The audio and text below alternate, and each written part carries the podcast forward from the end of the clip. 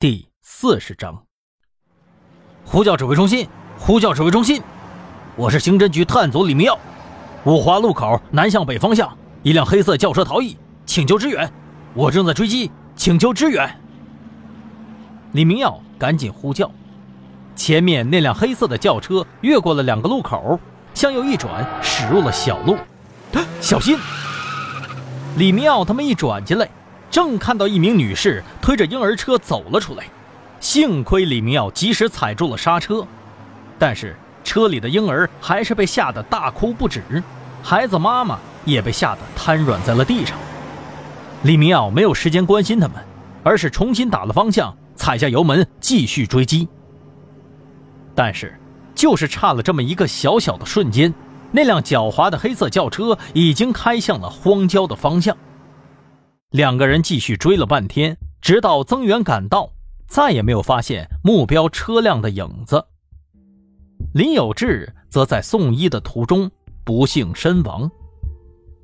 相关部门的同志接手了案子，李明耀把行车记录仪的录像导了出来，交给他们。易兴也顺便拷贝了一份带了回去。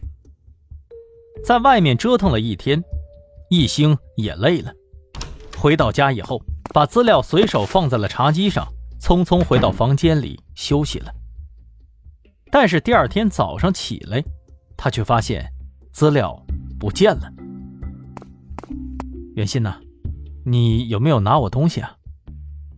一兴看着袁鑫睡眼惺忪的从房间里钻出来，问道。袁鑫一脸茫然：“什么东西啊？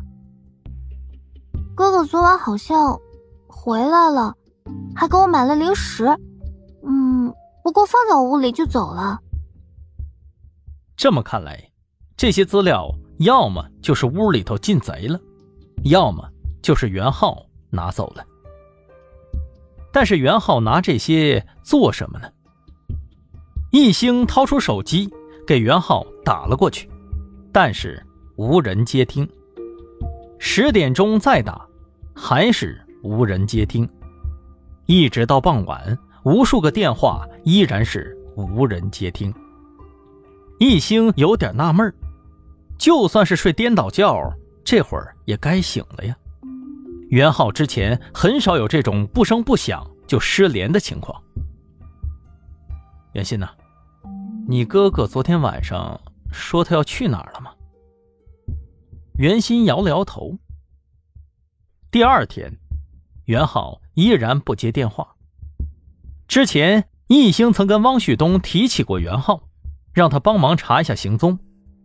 现在情况有了变化，他失踪了，是该想办法赶紧找到他了。易兴犹豫了一下，打通了汪旭东的电话。啊，那小子失踪了？汪旭东惊讶地问道。哦，呃，那我让派出所的朋友帮你查查吧，反正那小子也没牵涉到咱们什么案子嘛。一星沉默了一下，还是决定说实话。等到一星说完，汪旭东不淡定了。啊，易顾问，你说什么？我勒个去啊！啊，我我现在就去查，我我叫我师傅一起。哎哎哎！王旭东，先别告诉你师傅，他太容易着急了。我还在观察中呢。如果真的是证据确凿，我不会包庇他的。王旭东虽然有些犹豫，但还是答应了。等到挂了电话，易星才发现袁鑫一直站在背后。我哥哥他不是坏人。袁鑫眼泪汪汪的说道。一兴起身，捋了捋袁鑫的头发，安抚着他的情绪。哎，袁鑫呐，我知道啊，呃，我会把他给找回来的。你在家里头等一等，我这就出去找他。呃，你千万别乱跑啊！一兴嘱咐好了袁鑫之后，就出了门。他想去袁浩经常活动的地盘打听消息。车子还没开到巷子里，远远的就看见巷口有一群小混混围住了一个高中生。哎，你要是没钱也行，我可是听说了。领头的小混混是一脸猥琐，俯身说道：“ 啊，听说你女朋友屁股挺翘的呀，嘿嘿嘿，拎出来。”让哥们几个拍一拍呀，啊，爽一下啊！那个高中生十分愤怒，气血上涌，脖子都红了。你们别太过分了！巷子里又钻出来了一个人，一星看上去有些眼熟，好像是袁浩的朋友。呀，哎呦，这不是小郑吗？耗子呢？咋的？今儿个？就剩你自己个儿了。袁浩的确是经常提起他这个好朋友。两方拉扯了几下，就挥起了拳头。一星一看形势不妙，一个箭步闪到了小郑身边，背靠背组成了一个防御阵型，抬手挡住了一拳。对面的小混混们立刻一拥而上，混战一触即发。干什么？都住手！警察！警笛声四起，小混混们吓得拔腿就跑，一哄而散。哎，易顾问呐，你没事吧？汪旭东从车上跳下来，朝着他走过来。呀，段雨丽。他一眼就认出了易星身边的那个高中生。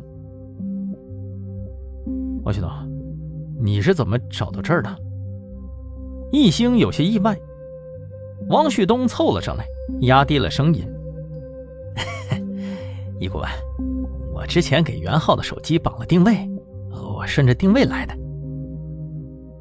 一星环顾四周，哪里有袁浩的影子呀？等一下，你是小郑吧？一星回头叫住了那个想要走的青年：“耗子在哪儿啊？你知道吗？”小郑愣了一下，支吾了半天，冒出来了一句：“不知道。”啊，这不应该呀！汪旭东挠了挠头：“哎，不对呀，这手机定位显示就在这儿啊。”段雨丽也准备离开呢，但是他低着头，尽量靠近易星和汪旭东，似乎是有意想避开小郑。小朋友。你等一会儿，你们两个认识吗？易星问段雨丽。段雨丽很警惕的摇了摇头。易星有些疑惑，按理说小郑是主动出面帮他解围的呀，但是这孩子为什么反而有点怕他呢？那个，两位警官，要是没什么事儿，我就先走了啊。小郑说着，转头要离开。站住！汪旭东突然喝住了他：“把你口袋里的东西掏出来！”啊啊！警官，什么？拿出来！汪旭东的神情十分严肃。小郑从裤子口袋里头掏出了一串钥匙、一盒香烟，上衣口袋里头什么也没有。哎，还有那个前胸的暗袋呢？汪旭东仍然是表情严肃，小郑不情愿地摸了摸，说道：“警官，真没东西了，真没有。”汪旭东没有听他辩解，而是直接走上去扯开了外套，咣当，一部手机掉在了地上。